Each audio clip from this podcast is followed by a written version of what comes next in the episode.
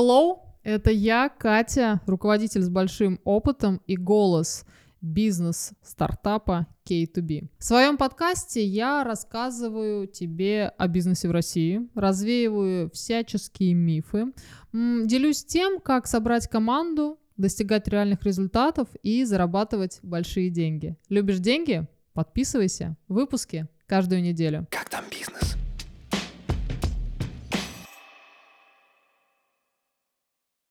А теперь привет. Сегодня мы поговорим о команде. Что это за люди, как их найти, где и что с ними делать, когда ты всех собрал. Хочу сразу оговориться, что собирая команду, тебе нужно учитывать специфику твоего бизнеса. А если мы говорим о IT-индустрии, то здесь у нас существует как бы два вариантика.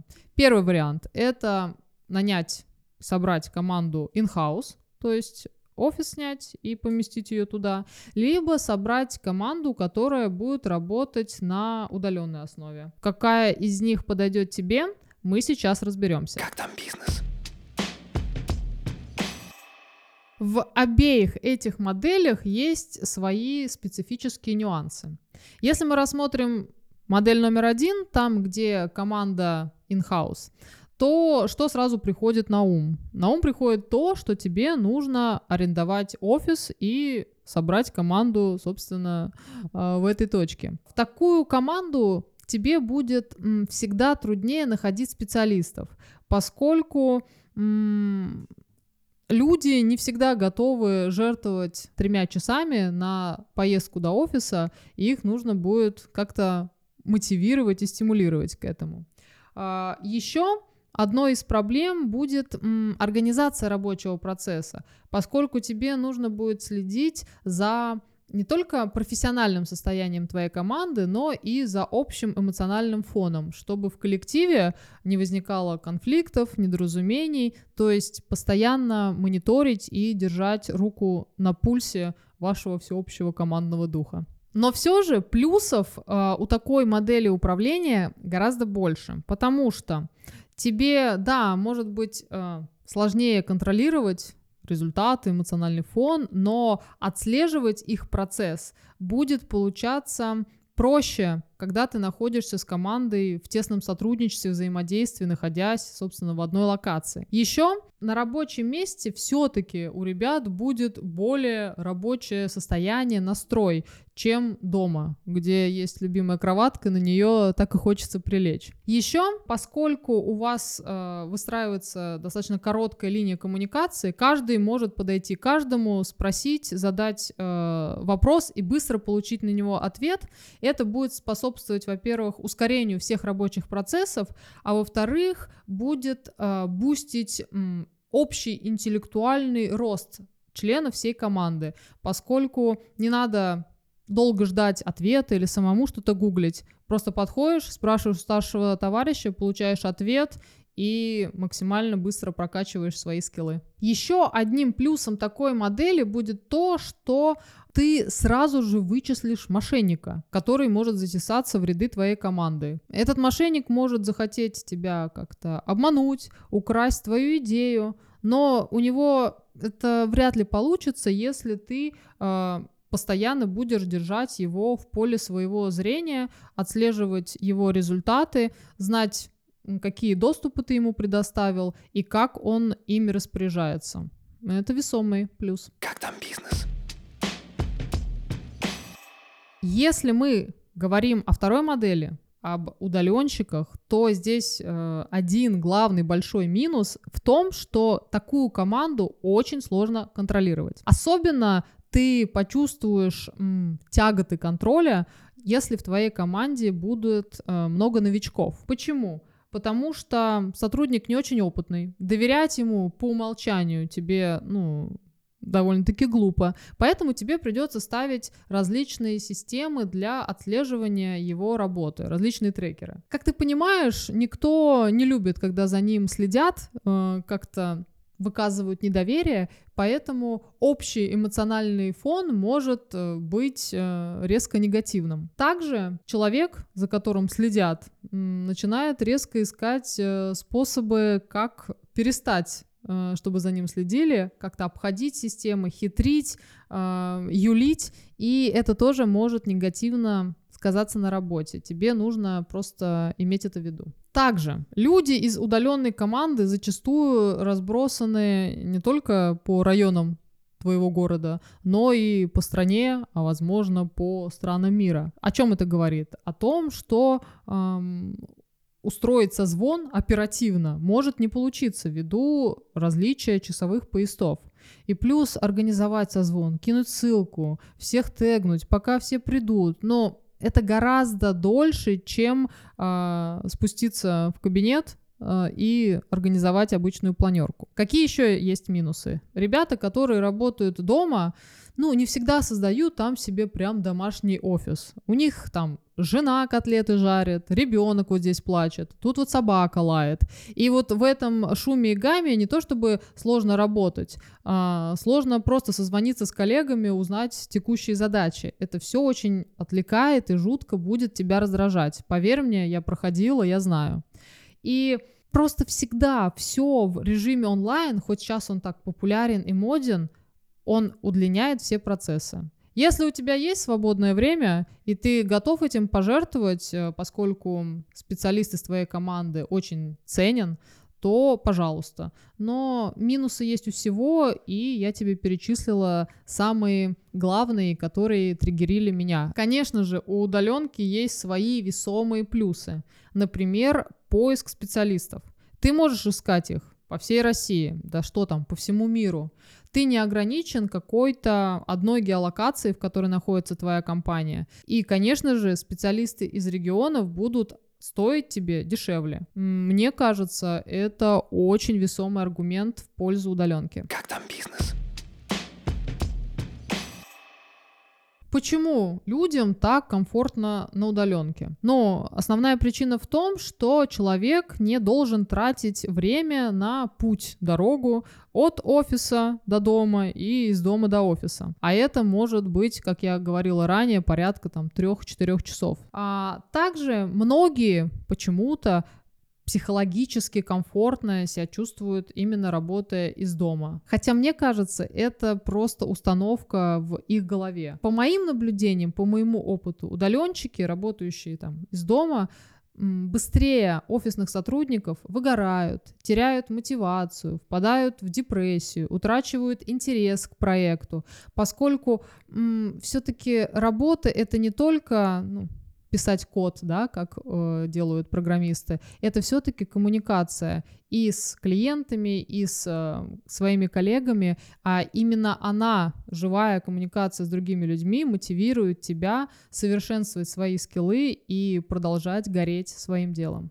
Как показывает моя собственная практика и опыт, лучший формат для работы — это гибрид, то есть это совмещение офисного формата с удаленным форматом. У человека есть, с одной стороны, свое рабочее место, свой стул, свой стол. Он может спокойно прийти и быть уверенным, что никто его не помешает выполнять работу. Он пообщается с коллегами и уточнит все рабочие моменты. Но также у него есть и осознание того, что в день, когда у него нет настроения или выпали снегопады, он может остаться и дома и спокойно поработать там. Но очень важно тебе обозначить своей гибридной команде четкое понимание, что есть дни рабочие, когда человек должен приходить, планерки, совещания, и обязательно быть, и он не может в эти дни взять удаленку. И дни, когда спокойно можно взять этот удаленный день.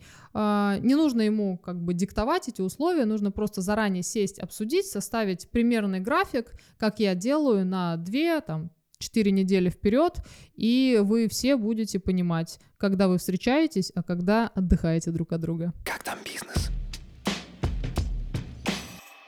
Если говорить о производстве, где люди, хочешь не хочешь, привязаны к месту своей работы, здесь важно, чтобы команда работала в одном темпе, чтобы каждый из них был активен, даже лучше проактивен. Потому что если один из членов команды окажется ленивым и будет саботировать темп работы, то за ним по эффекту домино потянутся и все другие. И это и неплохо, не хорошо, так устроена, к сожалению, человеческая натура. Мы все по своей натуре очень ленивы, как ленивцы. И это неплохо, так задумано эволюцией, чтобы мы в конечном итоге искали какой-то интересный, легкий, обходной путь выполнить ту или иную задачу. Тебе нужно быть к этому готовым и просто грамотно и мудро управлять этими процессами и следить за темпом и эмоциональным состоянием твоих сотрудников. Все-таки, если ты у себя в команде заметишь такого кадра, который будет деградировать, лениться, то тебе нужно проявить к нему жесткость и оценить сроки общей деградации твоей команды. Да-да, она по цепочке, как я говорила ранее, вся будет деградировать вместе с тем нулевым пациентом. И если ты оценишь сроки и поймешь, что вы успеете реализовать твой продукт, то окей. Если ты поймешь, что этот человек испортит тебе всю малину, то я советую тебе с ним попрощаться. Как там бизнес?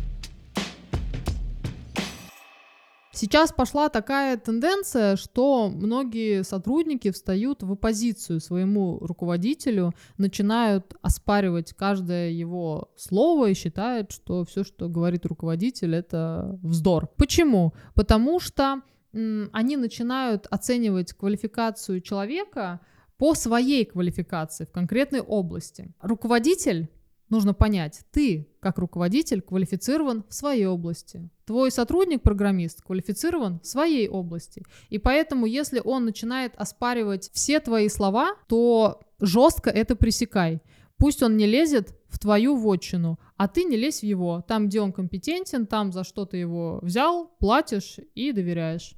Нужно разграничивать, не смешивать. Теперь поговорим о выездных сотрудниках. Это тот тип сотрудников, которые должны быть у тебя под пристальным контролем всегда, независимо ни от чего. К ним необходимо применять прям жесткие методы контроля. Почему? Если мы говорим, например, о логисте, то нужно отслеживать его работу, поведение водителя, фиксировать в трекере его путь перемещения, забрал ли он заказ, передал ли он заказ, когда он это сделал, какой товар, куда, кому, все четко фиксируй. Если мы говорим, например, о монтажниках, то нужно также отслеживать результаты их работ по чек-листам, или пусть они прикрепляют фото и в качестве отчета предоставляют их тебе. Почему так? Потому что пока ты не взрастил свою команду, будь то логистов, будь то монтажников, ты пользуешься услугами пока неизвестных тебе людей. И как они поведут себя с твоим товаром или с твоими клиентами, тебе заведомо доподлинно неизвестно. Поэтому их нужно жестко контролировать. Повторюсь, когда твой сотрудник находится в офисе, ты что делаешь? Просто берешь, подходишь к нему и спрашиваешь результат работ. Когда он на удаленке, ты стучишься ему в личку, кидаешь ссылку на созвон, созваниваешься и тоже берешь и делаешь... спрашиваешь его о результатах его работы, о текущем статусе работы. А вот когда человек уезжает из офиса и находится в каком-то передвижении и как бы не может говорить тебе, взять трубочку, ответить на звонок, то тут появляются главные риски. И все ошибки и чрезвычайные ситуации, которые могут возникнуть в момент его передвижения и когда он не на связи, лягут в конечном итоге на тебя и на твой бизнес.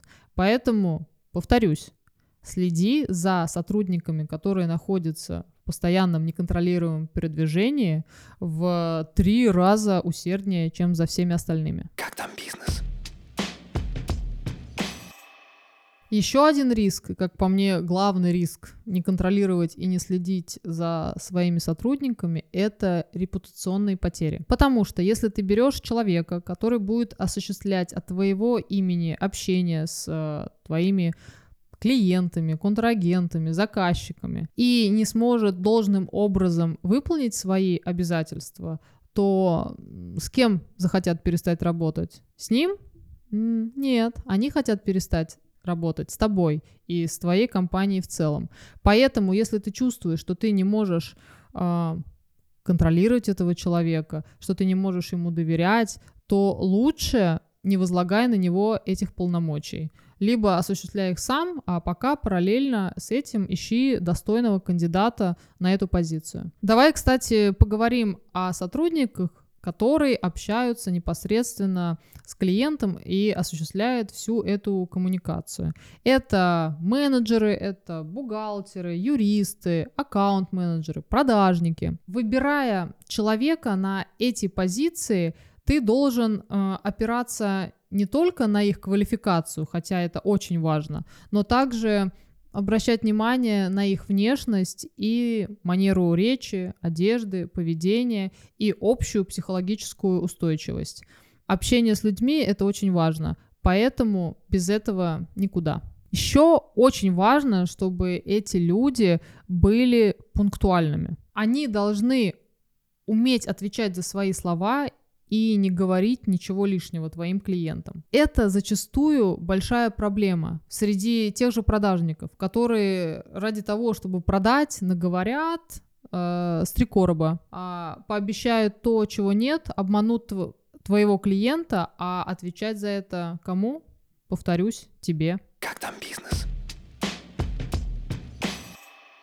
Тебе нужно, я бы даже сказала, необходимо проводить со своими сотрудниками постоянное обучение, постоянно рассказывать им, что происходит в компании, и, набирая новых сотрудников, проводить онбординг. Твоя команда должна быть максимально стабильна. Правильно? Правильно. Чтобы она была стабильной, не должно происходить текучки. Если текучка происходит, тебе обязательно нужно выяснить ее причины. А поскольку текучка, сам понимаешь, она провоцирует дополнительные расходы, тебе нужно остановить проект, пока ты ищешь человека. Чтобы найти человека, нужно нанять другого человека, чтобы он нашел тебе этого человека. В общем, ты окажешься в минусе по-любому. А если ты проведешь адекватный онбординг, то есть введение нового сотрудника в ситуацию в компании, в понимание, что им делать и как, то этой текучки не случится. И не важна квалификация сотрудника. Возьмешь ты джуна, возьмешь ты сеньора, любому человеку психологически нужно какое-то время на адаптацию. Так не жадничай этого своего времени, расскажи человеку, и он максимально быстро вольется в работу и начнет делать то, что ты от него ожидаешь. Как там бизнес? Формируй для своей команды все необходимое. Давай им аккаунты, сервисы, оборудование, все то, что им нужно и необходимо для работы. Это максимально плодотворно скажется на дальнейших результатах твоего проекта. А мне кажется, результаты тебе и нужны, поэтому не поскупись на этом первом начальном этапе комфортного внедрения сотрудника в новую должность. Не заставляй сотрудников выполнять не их работу. Квалифицированный сотрудник не должен делать то, что не относится к его квалификации. Даже если у тебя в этот момент кадровый голод, даже если сотрудник на это сам согласится за дополнительную плату, в дальнейшем это все может закончиться конфликтом, невысказанными словами, эмоциями, которые в какой-то момент взорвутся. Поэтому поручай ему делать только то, на что ты его взял, а он согласился. Так будет правильно и честно по отношению друг к другу. Также организуй сотрудникам время для отдыха. Если у тебя офис, еще нужно организовать и место для комфортного времяпрепровождения. Смотри, если твой сотрудник горит желанием работать по 12 часов, несмотря на то, что по законодательству нужно 8, то ты можешь, конечно, считать, что, боже, я нашел лучшего сотрудника, но нет, поздравляю, ты нашел сотрудника, который выгорит через 3, 2, 1, сам понимаешь.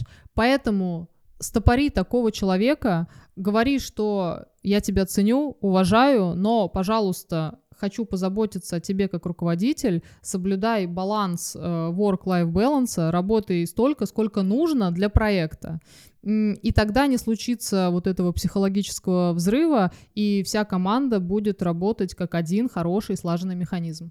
Если ты соберешь себе коллектив, и одни окажутся ярыми трудоголиками, которые будут работать по 12 часов, постоянно перерабатывать, то делать они это будут, ссылаясь не на качество проделанной их работы, а на количество, и постоянно тыркать тебе. Вот я перерабатываю вот столько часов, вместо 40 по 80 часов в неделю. Соответственно, другая часть коллектива, которая будет вариться, да, вот в этом общем вашем котле переработок, тоже, несмотря на то, что они будут работать исключительно по задачам и иногда даже филонить, начнут также обвинять тебя в общих переработках. И коллективное вот это бессознательное выльется в конечном счете в большой конфликт. Поэтому не допускай у себя на работе какую-то группку адских трудоголиков, которые будут мутить общую воду. Не надо. Как там бизнес?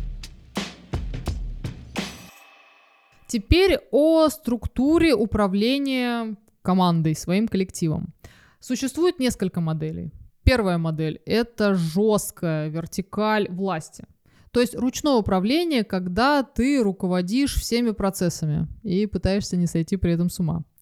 Вторая модель – это жесткая ступенчатая вертикаль, когда ты руководишь, надзираешь над своими подопечными руководителями, а они уже осуществляют контроль команды конкретно по своим подразделениям. Третья модель – это жесткий контроль руководителей отделов управления и мягкий контроль нижестоящих отделов. И четвертая модель – это гибкое управление. Ты позволяешь своим руководителям принимать решения по управлению нижестоящих команд и особо не вмешиваешься в эти процессы, полностью им доверяя. То есть в одном случае, да, если грубо говоря, разделить все вышесказанное, ты держишь руку на пульсе и жестко говоришь другим, что нужно делать, либо ты говоришь, к чему вы идете, к чему нужно двигаться,